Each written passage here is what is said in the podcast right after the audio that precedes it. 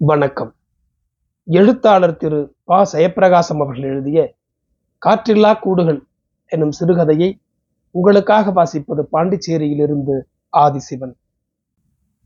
இதுபோல் மொட்டை மாடியில் படுத்து எவ்வளவு காலமாகிறது?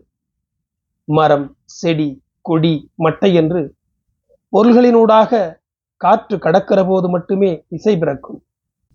ஓசையற்ற இசையில் கரைகிற கொடுப்பினை நகரத்துக்குள் வசிக்கிற எல்லோருக்கும் கிடைக்குமா? வெக்கைக்குள் சுருண்டு மூச்சு முட்டி வெந்த கிழங்கு போல் ஆகி போகிறார்கள்.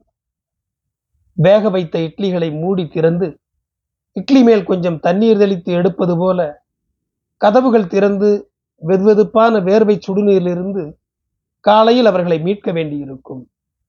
ஒரு நிர்பந்தம் காரணமாகவே மேலே மொட்டை மாடிக்கு வந்து இந்த சுகத்தை தீண்டியது. அது தற்செயல் நிகழ்ச்சி. நடுச்சாமம் பன்னிரண்டு மணிக்கு மின்சாரம் அருந்து போனது.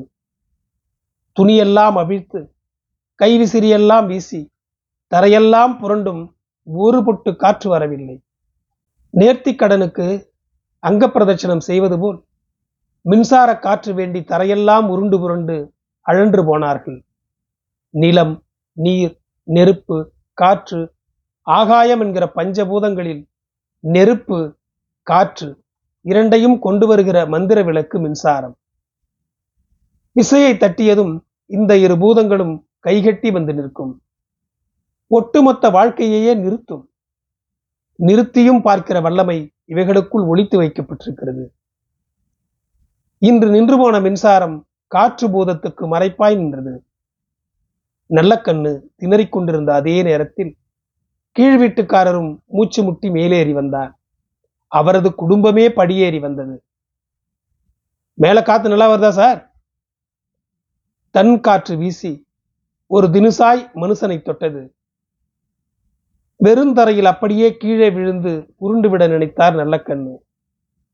காற்றை ஆவி சேர பிடித்துக் கொள்வது போல் நல்லக்கண்ணு இரண்டு கைகளையும் மாலையாய் முன்வளைத்தார். மனுஷ பிடிக்குள் அகப்படாமல் மனுஷனை தன் பிடிக்குள் வைத்து நிதானமாய் குளிர்ச்சி ஒத்தடம் தந்து கொண்டே ஆடியது காற்று. பளிச்சென்று ஒரு நினைப்பு அவருக்குள் ஓடியது. உடன் வேலை பார்த்து வந்த ஒரு தலைமை ஆசிரியர் பாலியகால நண்பர் சொந்த ஊர் மயிலாடுதுறை. பத்தாண்டுகளுக்கு முன் கொட்டுகிற வெயிலில் நடு மத்தியானத்தில் அவருடன் போயிருந்தார். சுற்றி அறைகள் வைத்து நடுவில் பெரிய உள்முற்றம் கொண்ட சச்சதுரமான பெரிய வீடு. முற்றத்தின் நடுவில் பாறை கிணற்று தண்ணீர். சேந்தி சேந்தி கொடுக்க நல்லக்கண்ணு குளித்துக் கொண்டே இருந்தார். திவ்யமா இருக்கு என்றார் பிராமண சொற்களை கடன் வாங்கி. எங்க போனாலும் வந்தாலும் எந்நேரமானாலும் இதுல தான் குளிப்பேன். ஒன்றும் ஆகிறதில்ல. தலைமை ஆசிரியரின் கைவளைவுக்குள் கிடந்த சுனை அவரது நாவுக்குள் எந்நேரமும் கிடந்தது என்று தெரிந்தது. நண்பரின் வீட்டு முற்றத்துக்குள் அடக்கி வைத்திருந்த சுனை காலங்களின் உருளலில் இப்போது மொட்டை மாடிக்கு வந்திருந்தது. சொக்குப்பொடி போட்ட காற்று எல்லோரையும் மலர்த்தி கொண்டிருந்த போது வேப்பமரத்து காகங்கள் கரைந்தன. காகங்களின் விடியல் கரைசலுக்கு தனியாய் தொண்டைக்குழியில் ஒரு குரல் கிடக்கும். விடியல் கரைசல் மாதிரி தெரிந்தது. நடுச்சாமத்தில் தன்னுஷார் இல்லாமல் காகங்கள் எதற்காகவோ கலைந்திருந்தன. மதுரையில் படித்த காலத்தில் சுடலை பாண்டியனும் நல்ல கண்ணுவும் தங்க செய்ய படிக்க படுக்க ஒரு வீட்டு மாடியில் அறை எடுத்திருந்தார்கள். நல்லக்கண்ணு போல சுடலை பாண்டியனுக்கும் வீடு இருந்தது. அறையில் அவன் வாங்கிய கயிற்றுக்கட்டில். அது போட்டால் இன்னொருவர் சுருண்டு கொள்கிற அளவு சின்ன அறை. இரவில் விளக்கு வெளிச்சத்தில் சுடலை பாண்டியன் அறை வாசலில் நின்று கொண்டிருப்பான். அவன் ஒரு காரியமாகத்தான் அங்கே நிற்கிறான். எவருடைய கற்பனையும் அவன் ஏன் அங்கு நிற்கிறான் என்பதை தொட்டு சொல்லிவிடாது. சாப்பிட்டு விட்டு வருகிற நல்ல கண்ணுவின் தலை வீதியில் தெரிந்ததும் சடக்கென்று விளக்கை அணைத்துவிட்டு கட்டில் போட்டு படுத்திருப்பான். வாசலுக்கு நேராய் கட்டில் போட்டு காற்றை மறித்திருப்பான். அப்போதெல்லாம் அறையில் மின்விசிறி வாங்கி வைக்கிற அளவுக்கு துட்டு புழக்கம் கிடையாது. அவர்கள் வீடுகளில் கூட மின்விசிறி இல்லை. வாங்கி மாட்டுவதாக இருந்தாலும் நல்ல கண்ணுவின் கை செய்ய வேண்டும். வாழை மட்டையில் அடுப்பெரிக்கிற வகையரா சுடலை பாண்டி. நீட்டு வசத்துக்கு போடப்பட்ட கட்டிலை தாண்டி அவனது கால்மாட்டுக்கும் சுவருக்கும் இடையில் நல்ல கண்ணு ஒடுங்கி படுத்துக் கொள்வான். சுடலை பாண்டியனைப் போல் குறுகலான மனசிலிருந்து அகலமான ஆயிரம் கைகளை விரித்து காற்றை மறித்து படுக்க இப்போது யாரும் இல்லை. அவன் செங்குத்து கட்டடங்களை எழுப்புகிற பெரிய கான்ட்ராக்டர் ஆகியிருக்கிறான் யார் எதுவாக முடியும் என்பதற்கு வாழ்வின் சட்டத்தில் சில விதிகள் இருக்கின்றன. பாலிய காலத்தில் அவனிடம் தென்பட்ட கூறு அதற்கானது போல. ஏற்கனவே நீர் அறுக்கப்பட்டு விட்டது நிலம் அறுக்கப்பட்டு விட்டது. மின்சாரமும் அறுக்கப்பட்ட இந்த நள்ளிரவுகளில் காற்று ஒளி நீரற்ற சிறைகளுக்குள் மக்களை உள் அடுக்கி மூச்சு திணற வைத்துக் கொண்டிருப்பான் என நினைத்தார். அம்மா வரலையா? மூன்று பிள்ளைகளும் பக்கத்தில் கிடந்தார்கள். மூத்தவன் சொன்னான் வரல. ஏன் கூப்பிடலையா? நல்ல கண்ணு கூப்பிடாததற்கு உள்காரணம் இருந்தது. அன்றைக்கு காலையில்தான் பிள்ளைகள் பள்ளிக்கூடம் போனவுடன் இரண்டு பேரும் சண்டை போட்டு சாமி ஆட்டம் ஆடி இருந்தார்கள். கூப்பிடுறதுக்கு என்ன இருக்கு? காற்று இல்லைன்னு தெரியும். மேலே வர வேண்டியது தானே நீ கூப்பிட்டையா? கூப்பிட்டு பார்த்தேன். வரமாட்டேன்ட்டாங்க. எதுக்கு? யாருக்கு தெரியும்? பையன் மேலே விரிந்த வெள்ளை நிலா வட்டத்தில் கண்பதித்தபடி சொன்னான். கண்களை மூடி காற்று சுகத்தில் நித்திரையை திணித்துக் கொண்டான். அவளின் மனசின் பயண திசையை எவராலும் அறிய முடிவதில்லை. அவளுக்குள் புகுந்து குணங்களை எடை போடுகையில் திமிரின் திசை மட்டுமே இருந்தது என்பதை கண்டறிந்து பதினெட்டு வருஷங்கள் ஆகிவிட்டன. காலத்தின் உருளலில் பிள்ளைகளுக்கும் மெதுமெதுவாக அவளுடைய அவருடைய குணமும் பிடிமானமாகி இருந்தது. எனக்கு மரியாதை கொடுக்கணும் நான் ஏன் மரியாதை கொடுக்கணும்?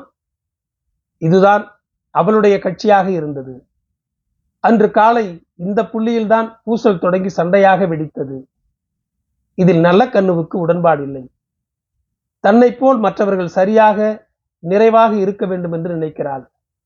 அப்படி பார்த்தால் நாமே சரியாக இல்லை என்பது நிஜம். மற்றவர்கள் அதையே சொல்லக்கூடும். ஒரு உப்புக்கள் கூட பெறாத ஏதாவது ஒரு விஷயத்தில் ஆரம்பமாகும். அவருக்கு அது உப்பு சப்பில்லாத விஷயம். அவளுக்கு உயிரான விஷயம். அதன் ஒரு நுனியை பிடித்துக்கொண்டு மேலே மேலே ஏறி முருங்கை மரத்தின் உச்சியில் அமர்ந்து கொள்வாள். முன்பு ஒரு நாளும் அதுதான் நடந்தது. முருங்கை மரம் ஏறிக்கொண்டாள் என்று பிரதட்சியமாக தெரிந்தது. பொசு பொசுவென்று வானம் தூரியது பகல் முழுவதும் மப்பும் மந்தாரமுமாய் கோப்பு கட்டியிருந்த மேகம். முன்னிரவில் பேச ஆரம்பித்தது. புலம்பலாய் தொடங்கி நள்ளிரவில் கனமாய் அரைந்தது. இரவு சாப்பாட்டுக்கு பின்னான தூக்கத்தில் பளிச்சென்று ஏதோ வெறுமை தட்டுப்பட்டது. அந்த நினைப்பின் பாதையிலேயே சென்று கொண்டிருப்பதால் மனசுக்கு எது இருக்கிறது எது இல்லை என்று தட்டுப்பட்டு விடுகிறது. அவள் இல்லை. வாசல் கதவு வெறுமனே மூடியிருந்தது. திறந்து படியேறினார். மொட்டை மாடி கதவு திறந்து கிடந்தது. இரவு இருட்டில் மழைத்தூரலில் உட்கார்ந்து நனைந்த உருவம் தெரிந்தது. இடி மழை காற்று எதற்கும் அசையாது ஆடாது தவத்தில் ஆழ்ந்திருக்கும் ஒரு ரிஷி போல் உட்கார்ந்திருந்தாள். இந்த மழையிலா? நாள் முழுவதும் வருஷங்களின் கணக்கில் அவள் தனக்குள் சேர்த்து வைத்த வெப்பத்தை இப்படி முனி கோலத்தில் வெளிப்படுத்திக் கொண்டிருந்தாள். எழுந்திரு போகலாம். மழையில் நனைந்தபடி தோல் மீது கை வைத்தார். புற்று அசையவில்லை. அவருக்கு அப்படித்தான் நினைப்பு சர்பத்தின் படமாய் அசைந்தது. மனித குணங்களால் செய்து வைக்கப்பட்ட உருவமாக இருந்தால் நகர்த்தி விடலாம். மண்ணாலும் கல்லாலும் அடிக்கப்பட்ட சலனமற்ற உருவத்தை அசைக்க முடியாது. நல்ல கண்ணு குத்துக்காலிட்டு உட்கார்ந்தார் மழையில் நனைந்தபடி. ஏன் வம்பா மழையில் நினைற பதில் கிடையாது. அசிங்கப்படுகிற காரியங்கள் ஏற்கனவே அடுக்கி அடுக்கி வைக்கப்பட்டு விட்டன. வாழ்வில் இன்னொரு சித்திரவதையுள்ள அவமானத்தை தாங்கிக் கொள்ள முடியாது என அவர் நினைத்தார். நீ எந்திரிச்சு வரமாட்ட. என்ன சாதிக்கணுங்கிறதுக்காக குற்ற மழையில நின்று நிலையா வேண்டி கிடக்க? அசைவில்லை. கோபம் விண்ணென்று ஏறியது. தலைமுடியை பிடித்து உலுக்கினார். காலால் ஒரு எட்டு விட்டார். அப்போது கூட அசையவில்லை. திரும்பி வீட்டிற்கு வந்து பெரியவனை எழுப்பினார். பதினாறு வயது. அம்மா மழையில் உட்கார்ந்து முரண்டு பிடிப்பதை சொன்னார். தூக்கச்சடைவிலும் அவனால் விபரீதத்தை உணர முடிந்தது. எதுக்கு? தெரியல. என்னைக்காவது அவன் செய்யறதுக்கு எதுக்காவது காரணம் இருந்திருக்கா? பெரியவன் எழுந்து உட்கார்ந்தான். நீங்க என்னைக்காவது காரணத்தோட சண்டை போட்டிருக்கீங்களா? ஏன்பா இப்படி பண்றீங்க? தூக்க கலக்கத்தின் கேள்வியில் குற்றச்சாட்டு துணித்தது. சண்டையிடுவதில் அம்மாவுக்கு சரிக்கு சரியாய் நீங்களும் இருக்கிறீர்கள். கொஞ்சம் விட்டு கொடுத்து போக வேண்டும் என்ற இதம் பதம் உங்களுக்கும் இல்லை. சின்ன சின்ன விஷயங்களில் கூட விட்டு கொடுக்காமல் முரட்டுத்தனமாய் இருக்கிறீர்கள் என்ற குற்றம் சுமத்தும் தொனி காணப்பட்டது. நடப்பு பற்றி அறிந்து சமீப காலமாய் தெளிவு ஏற்பட்டிருந்த அவன் உங்களுக்கு வேற வேலை இல்லையா? ஒருத்தர் ஒருத்தரா மாத்தி மாத்தி சண்டை போட்டுக்கிட்டு சாகடிக்க வேண்டியது. எழுந்திருந்து சட்டை போட்டுக் கொண்டான். பேச்சு சத்தங்களால் உண்டான சூழலின் கனம் கடைசி பெண் காஞ்சனாவை அழுத்தி இருக்க வேண்டும். அவளுக்கு பதினோரு வயது. பஞ்சாரத்துக்குள் வெறுகு பூனை நுழைந்து கத்தி பதறியடித்து படபடக்கும் கோழி போல் வெருண்டு எழுந்தாள். என்னப்பா அம்மாவை காணமா? பயத்தில் நசுங்கினார் நீ பேசாம தூங்குமா? மொட்டை மாடியிலிருந்து திரும்பி வந்தான் மூத்தவன். மழையில் நனைந்த முடியும் சட்டையும் சப்பட்டையாய் ஒட்டி இருந்தது என்ன சொன்னாலும் கேட்க மாட்டேங்கிறாங்க. நனைஞ்சுக்கிட்டே உட்காந்துருக்காங்க சின்ன பெண்ணுக்கும் ஓரளவு வீட்டு சித்திரம் புரியும். நடுவுள்ளவனை எழுப்பினார் அவர். சின்னவளை கையில் பிடித்துக் கொண்டார். எல்லாரும் அங்க மேல போலாம். மூத்தவன் தலைக்கு துண்டு போட எடுத்தான். அவனை தடுத்து இல்ல அப்படியே வா. என்றார். அம்மாவைப் போலவே எல்லோரும் மழையில் உட்கார்ந்தார்கள். பொறு பொறுவென மழை ஊற்றியது. மழையில் அவள் முளைத்துப் போய்க் கொண்டிருந்தாள். அவளை சுற்றி தேங்கிய நீரில் மழை துளிகளின் டப் டப் சத்தம் கேட்டது. மற்றவர்களுக்கு இரவு இசையாக வழிந்து கொண்டிருக்கும் மழை அவர்களுக்கு இம்சையாய் பெருக்கெடுத்தது. அப்படியே உட்காருங்க. நல்ல கண்ணு கட்டளையிட்டார். சுற்றி உட்கார்ந்தார்கள். பதினோரு வயது பெண்ணின் அம்மா அம்மா என்ற கேவல் அவளை தொட்டிருக்க வேண்டும். தன்னை சுற்றி நான்கு உயிர்கள் தன்னைப் போலவே மழையில் கிடக்கிறார்கள் என்பது ஞான திருஷ்டி போல் தென்பட்டிருக்க வேண்டும். தன்னை சுற்றி பெய்த முரட்டு மழையில் கூட தனக்குள் எழுந்த நெருப்பின் வெப்பத்தில் கூட சூழல் எதையோ உணர்த்தியது. என்ன என்றால் கண் திறந்து. எதுக்காக வந்தீங்க? இன்னைக்கு உன்னோட சேர்ந்து நாங்களும் சாகரதா முடிவெடுத்திருக்கிறோம். அதான் கதவு திறந்திருக்குல்ல. எப்ப தோணுதோ அப்போ வந்துட்டு போறேன். யாரும் பேசவில்லை. மழை மழை திறந்து ஊற்றி கொண்டிருந்தது. சில வருஷங்களுக்கு பின் இயற்கை காற்றை தேடி மாடிக்கு வந்திருக்கிறார்கள். எது சரியானதோ அதைத்தான் செய்ய வேண்டும். சரியில்லாத ஒன்றுக்கு கீழே இறங்கி போய் சமாதானப்படுத்தி கூட்டி வர தேவையில்லை என்று நல்ல கண்ணு நினைத்தார். மின்சார காற்று அற்று புழுங்கிக் கொண்டு கிடக்கும் அவரோடு போய் புழுங்கி போக முடியாது. இயற்கையின் கொடூரத்தை எதிர்கொண்டு அவளை அழைத்து வந்தது போல் அவளோடு சேர்ந்து காற்றற்று போன செயற்கையின் மிருகத்தனத்தை எதிர்கொண்டு தாங்க முடியாது. பிள்ளைகள் வளர்ந்து விட்டார்கள். காற்றை மறித்து நிறுத்தி மறுபடி காற்றில்லா சிறைக்குள் போவதை அவர்கள் ஏற்க மாட்டார்கள்.